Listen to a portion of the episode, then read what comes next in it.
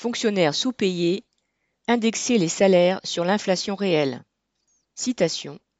Au 1er octobre, aucun fonctionnaire ne se retrouvera en dessous du SMIC, a déclaré le 21 septembre Amélie de Montchalin, la ministre de la Transformation et de la Fonction publique, à l'ouverture de négociations avec les syndicats sur les salaires des fonctionnaires.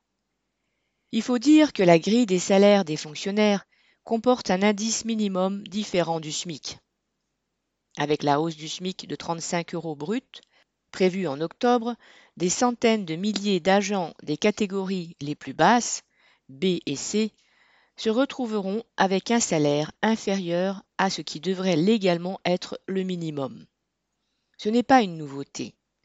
Après chaque hausse du SMIC, même la plus minime, une indemnité différentielle est versée à ces agents pour que les pouvoirs publics soient en conformité avec la loi, mais cela n'en fait pas une hausse des salaires qui reste très bas. Déjà, un rapport de l'INSEE de juillet établissait que les salaires des fonctionnaires avaient baissé en moyenne de 0,1%. Leur blocage, décidé en 2009 sous Sarkozy, n'avait été interrompu qu'en 2016, Hollande ayant accordé un petit 1,6% d'augmentation à l'approche des élections de l'année suivante.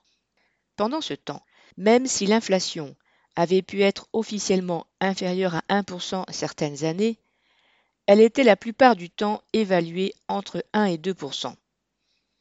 Du fait de l'évolution du prix des loyers, des produits de première nécessité, du gaz et de l'électricité, les agents des catégories les plus basses de la fonction publique ne s'en sortent plus avec leur salaire bloqué. Il devient de plus en plus difficile de se loger correctement, surtout dans les grandes villes. Beaucoup sont ceux qui se passent de soins, faute de pouvoir payer une mutuelle, et sur tous les postes de dépenses. Que sortira-t-il de ces négociations à froid, où le gouvernement a toutes les cartes en main?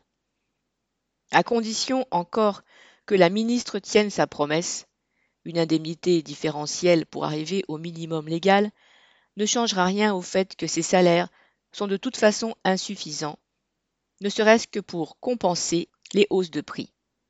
Les syndicats réclament la revalorisation du point d'indice, qui sert de base au calcul des salaires. C'est certes la mesure indispensable et égalitaire qui permettrait de réelles augmentations, à condition toutefois qu'elle soit importante et indexée par la suite sur la hausse des prix. Pour les millions de fonctionnaires qui, mal payés et mal considérés, jouent pourtant un rôle indispensable dans la vie sociale et économique, la revalorisation régulière des salaires pour suivre la courbe de l'inflation est une revendication vitale. Marianne Lamiral